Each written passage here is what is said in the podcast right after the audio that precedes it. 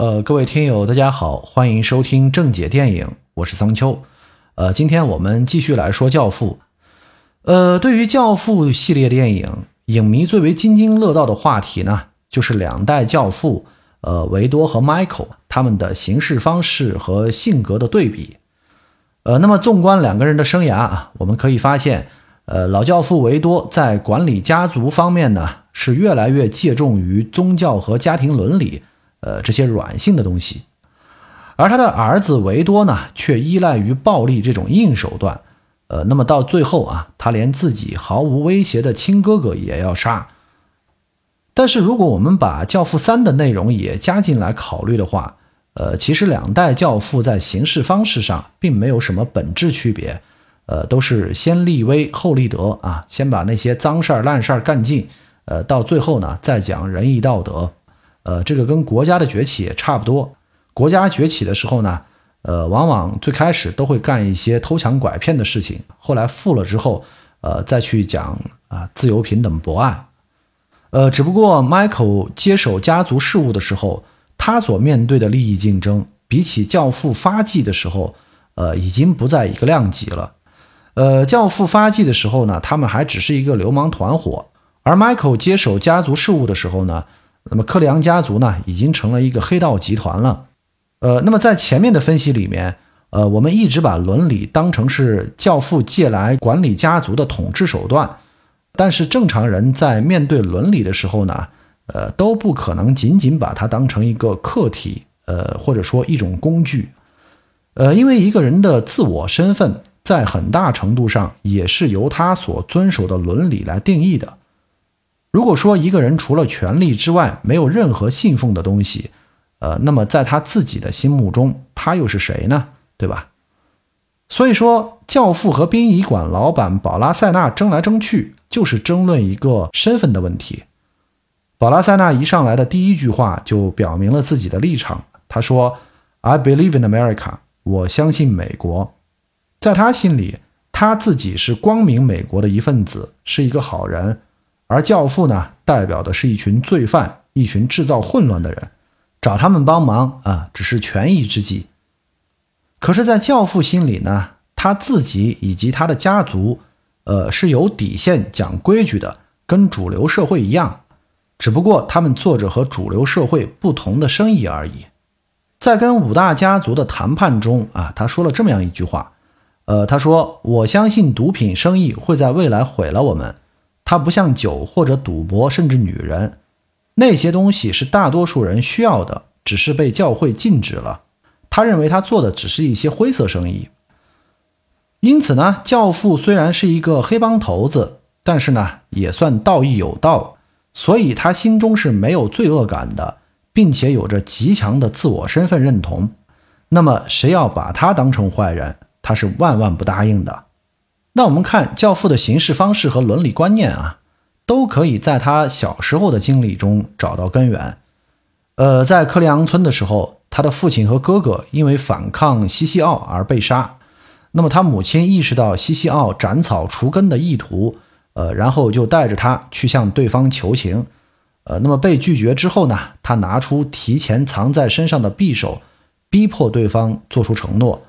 那一个柔弱的妇女啊。当然应对不了这么严峻的场面，呃，所以他就被枪杀了啊。然后西西奥在全村搜捕维多，但是呢，还是有村民抵御住了威逼利诱，将他暗暗送了出去。那在这个事件中，父亲和哥哥的死就为维多注入了一种弱肉强食的意识，所以他后来为什么对权力这么上瘾？是因为他从弱肉强食的这种环境中死里逃生，他是有很强的紧迫感的。然后他母亲的行为呢，为他树立了一个淫威而上、图穷匕现的典型，这是后来他性格形成的重要原因。呃，可能有很多的影迷看惯了那些神偷大盗啊，或者是宫斗剧，呃，会觉得这部电影里面的这些计策啊，呃，有一点小儿科。呃，但其实呢，这部电影它注重的不是计策有多么复杂，而是什么样的人才能干这些事情。呃，那么另一方面，母亲和村民的冒死保护也让他明白了自己应该依靠谁打击谁，这是他后来强调家庭观念，并且注重底层人民的心理根源。而且他坚决不做黄色生意，呃，因为他母亲在他心目中的形象是非常高大的啊，他不愿意去侮辱女性。然后在 Michael 回克里昂村避难的这个情节里面，我们还能看到这个村子保守的生活作风，注重尊卑的观念以及热爱歌舞的传统，而这些呢，也在老年教父的身上有所体现。另外，如果我们将西西奥在克里昂村的庄园跟教父在纽约的庄园做一点比较啊，呃，我们会发现这两个庄园的建筑风格啊是有些相似的。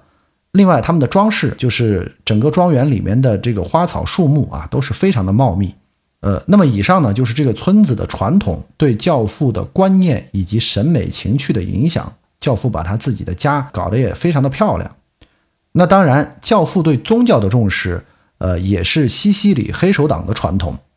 那么随着教父的崛起，他也将自己的观念注入到了组织之中，这是权力意志的一种更高级的体现。就是意识形态，你不仅要听我的命令，而且呢，你要心甘情愿的去做我信奉的，你也要相信。而到了晚年，当他的事业陷入原地踏步的时候啊，伦理和规矩就成了他昭示自己存在的更重要的标志。那么这个时候呢，他甚至显得有一些唠叨。呃，比如说在跟殡仪馆老板的对话中，他不止一次提到尊敬和正直这样的字眼。这其实是他对自己的评价，然后在跟毒贩索拉索的谈判中，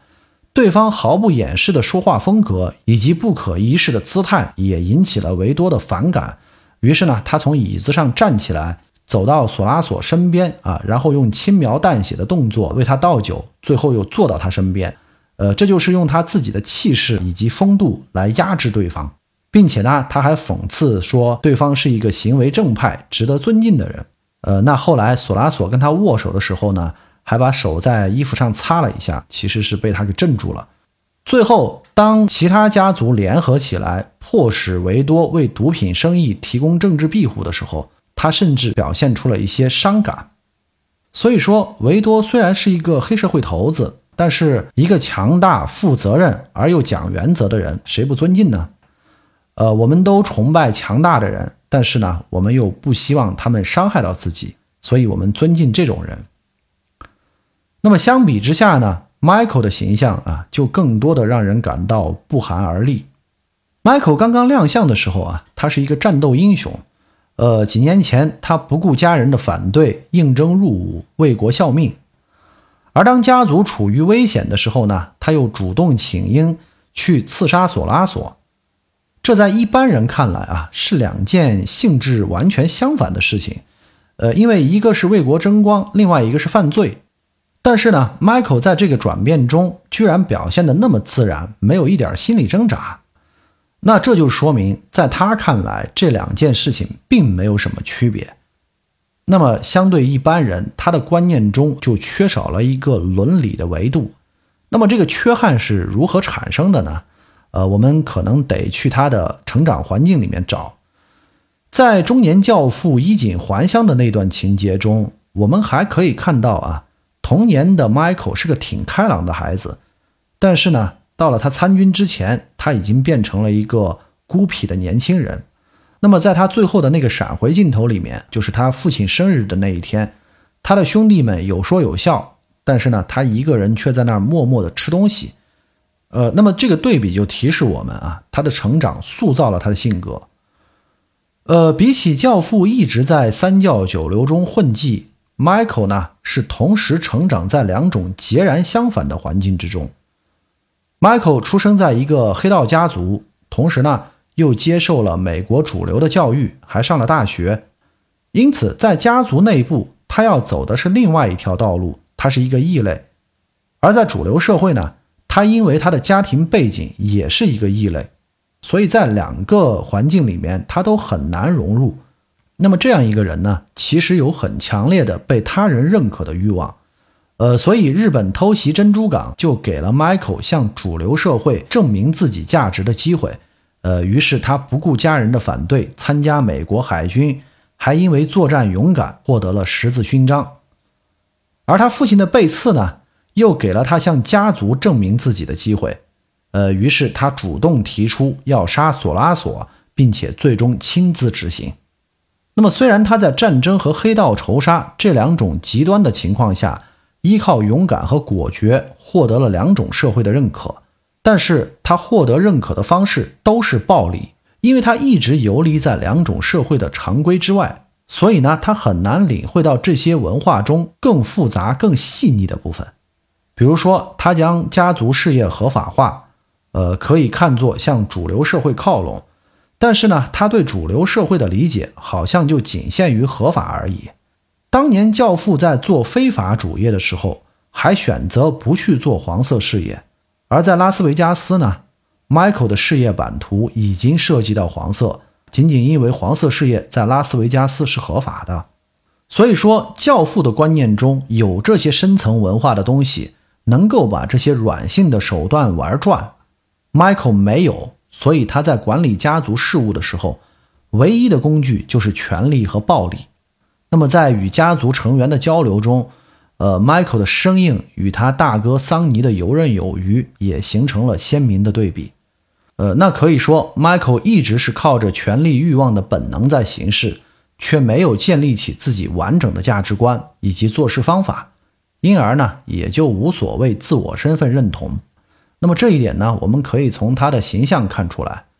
教父是很放松、很骄傲的啊，因为他觉得他自己是一个正人君子，而 Michael 呢，一直处于一个紧绷的状态啊，他不知道自己是谁。那么这一点呢，他在和议员戈瑞的对话中直接表达了出来啊，就是教父二一开始的时候，呃，戈瑞说 Michael 和他的家族都很虚伪，然后 Michael 承认自己是虚伪的，但是他认为他和他的家族不一样。呃，那么在《教父三》里面呢，老年教父经过多年的历练，已经有了他父亲的风范。但是在他刚刚接手家族事务的时候，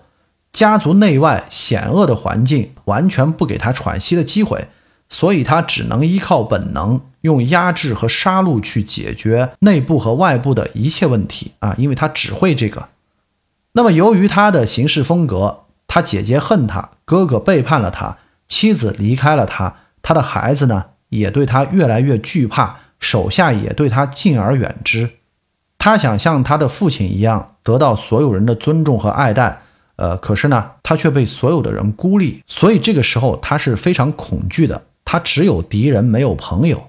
另外，在古巴的时候，Michael 亲眼目睹了卡斯特罗革命的成功，他也亲眼看见了处于权力巅峰的总统巴蒂斯塔。是怎么在一夜之间轰然倒台的？那么这件事情呢，就让他对自己的处境产生了极大的恐惧。巴蒂斯塔作为一个前独裁者啊，还可以流亡国外，而他 Michael 如果被颠覆了，就只有死路一条。因此呢，他必须用残酷的手段来震慑外部潜在的敌人，以及内部企图取而代之的人。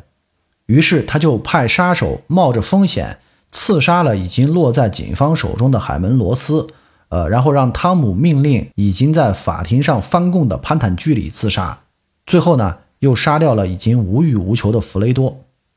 呃，那么在《教父》第二部的结尾，Michael 终于大权独揽，但是此时的他呢，也陷入了无尽的孤独，呃，那我们想一想啊，《权力的游戏》里面的那个龙妈。其实就是把两代教父的经历和 Michael 的性格融合在一起了。呃，这个人呢，也是一个权力的动物。呃，他刚开始搞颠覆、搞革命啊，不一定是因为多么爱人民，而是因为他当时处于弱势，他只能靠这种方式才能取得权力。后来他处于权力巅峰的时候呢，他要震慑那些贵族精英啊，所以他要火烧君临城，烧死了很多普通人民。因为那些人实力很强，而且深得民心，他没有办法再去颠覆这些人。呃，另外呢，他也是从小没有在一个正常的环境下成长，所以他不知道怎么跟那些贵族相处，呃，以及怎么去玩一些更复杂的权术啊。他会的就只是暴力。呃，那么说到这里呢，我们可以对这部电影的几大主题——秩序、伦理和竞争——做一个总结。如果人类一刻不停的用尽所有可用的方法去竞争，呃，包括失败者继续不择手段的去挑战成功者，而成功者为了保住自己的胜利果实，也要对失败者赶尽杀绝，那么消耗将巨大到无可计量，呃，并且没有人可以享受胜利，甚至没有人会感觉到安全。因此呢，人们必须就竞争达成一些共识，包括在什么领域用什么方式竞争，竞争到什么程度，呃，以及当竞争结束后，成功者和失败者如何达成和解。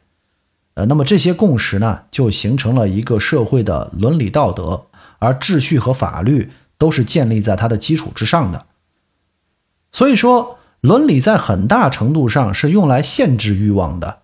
它和欲望之间永远都有一种紧张关系。那么，在一个常规的社会状态下，呃，人们不假思索地遵守这些伦理，限制自己的欲望。呃，但是在一些契机之下呢？人们的欲望就会被释放出来，呃，那么像《教父》一和二的故事啊，包括《教父》的发迹与巴西尼的毒品战争，以及和海门罗斯在白道的利益争夺，都是发生在黑道的转型期。那么转型期呢，也是确立新秩序的时期。这个时候的竞争啊，一般都会非常的残酷。那么道德伦理呢，也就被欲望挤压了。那竞争的最高级表现形式就是战争和杀戮，而伦理道德的最高级表现形式呢，就是宗教。然后在这部电影里面，很多的杀戮都是发生在和宗教有关的契机，呃，包括弗雷多被杀的时候，他也是正在向圣母祷告。呃，那我想这就是这部电影更加普遍的意义吧。呃，那么主线剧情呢，就解读到这里啊，然后我们对一些情节再进行一点解读。呃，首先我们说，Michael 回科里昂村避难的时候，跟艾博罗尼亚一见钟情这个事情，本来俊男靓女一见钟情啊，是一个经常发生的事情。呃，然后还有很多的解释啊，比如说基因配对、信息素吻合等等。但是放到这个情景里面呢，我觉得创作者主要是想暗示我们，呃，Michael 这个人和西西里传统之间的关系。呃，他在纽约的时候，也能从他家族成员的身上体会到西西里的传统。呃，然后回到科里昂村之后呢，他的所见所闻所感和他在纽约体会到的东西就吻合了。那么他身上缺失的那一部分传统呢，刚好是艾博罗尼亚拥有的啊，所以他就看上人家了。呃，同时呢，Michael 回科里昂村这个段落啊，也是他亦步亦趋学习西西里传统的一个过程。呃，我们可以看到啊，他跟艾博罗尼亚在一起的时候，明显要比他和凯伊在一起的时候要放松的多。呃，但是这个过程呢，随着艾博罗尼亚的被杀以及他回纽约，呃，也就中断了。呃，然后我们说泰西欧的叛变啊，其实泰西欧并不是教父死后才叛变的。呃，在教父被刺杀之后或者之前啊，他已经就和巴西尼勾结起来了。呃，因为他那个时候看出来克里昂家族已经开始失势了。呃，为什么这样说呢？因为教父在医院的时候是他的人在守医院，可是 Michael 去的时候啊，人都撤走了。呃，医生说是因为人太多，扰乱了医院的正常运行，被警察给清走了。可是，在那种时候啊，即使你不能在医院守着，也应该在附近观察，不至于都回去吧。所以，为什么这部电影它的节奏很舒缓，但是信息量非常的大？因为它一定程度上遵守了冰山原则，只给你展现最后的结果。那么背后的暗线呢？要我们自己去分析。包括巴西尼这个人物，他在第一部的三个小时里面出现的时间啊，不超过十分钟，但实际上呢，他是这场家族斗争中最重要的一个人物。当我们在说这一段剧情的时候呢？也用了将近一半的笔墨来分析他的心理。另外啊，一些次要人物的故事线，他们的发展节点呢，也都是在主线剧情的间隙一笔带过。呃，比如说教父的女婿卡洛，电影对他叛变的心理过程的铺垫呢，呃，就是在他的婚礼和教父出院回家这两场戏中，呃，用了几个简短的镜头完成的。那其实这也就带出了这部电影的另外一个特点啊，就是多人场景非常的密集。呃，从一开始的婚礼到后来没完没了的家族内部会议、家庭聚会，呃，五大家族首脑的谈判、教父的葬礼等等啊，所以它跟《红楼梦》很像啊。《红楼梦》里面呢，也是各种过年过节，呃，生辰死祭、诗歌沙龙，还有酒会。那么多人场景的好处很明显啊，就是它能在有限的时间和空间里面塑造多个人物。呃，那我数了一下啊，光《教父一》里面对情节起到直接推动作用的人物就有十几个，还不包括那些用来反衬主要人物的配角。而要把这么多的人物在有限的时空里面塑造出来，就很考验创作者的功力。那么反过来呢，也要求观众在观看的时候投入更多的注意力。呃，比如说婚礼的那场戏，这场戏从电影的主题音乐响起啊，一共持续了二十六分半钟。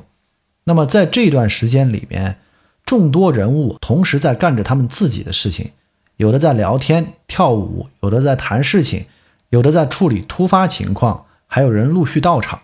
而镜头的视野呢，就在十多个出场人物以及大量群众角色之间，按时间先后啊，有重点的频繁切换，呃，将婚礼的气氛、每一个人物的特点以及一些人物的关系啊，就铺展开来了。那么这样的叙事方式啊，其实更符合生活，呃，因为一个人在生活中呢，重要的事情不会时时刻刻都发生。呃，总有那些常规的无意义的时间，而此时呢，重要的事情可能正发生在其他人的身上。呃，另外这些多人场景里面呢，经常还包含多人镜头，就是在同一幅画面里面，呃，或者说同一个景框里面啊，有超过两个以上的人物，呃，有的在对话，有的在做一些动作。那么这些细节呢，也会为我们理解人物和剧情，呃，提供大量的信息。如果说我们在大荧幕上看这部电影的话啊，可能会更加容易注意到这些东西，呃，因为导演用了很多场面调度的元素，呃，比如明暗、动静、声音、位置等等，来引导观众应该注意画面中的哪个人物或者景物。呃，但是呢，我们现在大多数的影迷啊都没有机会去电影院看一些老电影，呃，所以呢，就要求我们投入更多的注意力。呃，那其实这个也涉及到我们观影的历史。早期的电影院呢，都是单厅电影院啊，空间很大，能容纳的人很多，呃，相应的屏幕也很大，呃，可能没有现在的 IMAX 或者是巨幕那么大，呃，但是比起现在标准的银幕啊，是要大很多的。呃，那么后来呢，多厅电影院发展，呃，银幕总体变小，呃，再后来随着 DVD 啊，网络视频。以及手机视频的出现，呃，那么电影拍摄的时候呢，就要照顾到越来越小的屏幕，因此到现在啊，电影人引导观众视点的方式呢，就越来越依赖于镜头的切换，而不是单镜头内的场面调度。呃，那么当我们习惯了被这种方式引导之后呢，我们对画面上出现的细微的变化就越来越不敏感了。呃，所以我们看老电影的时候呢。呃，首先就是要投入更多的注意力，呃，另外呢，就是最好在你家里面最大的那块屏幕上看，最好不要在手机上看电影，呃，那个体验确实太差了啊。呃，那么《教父》我们就说完了啊，我们后天见。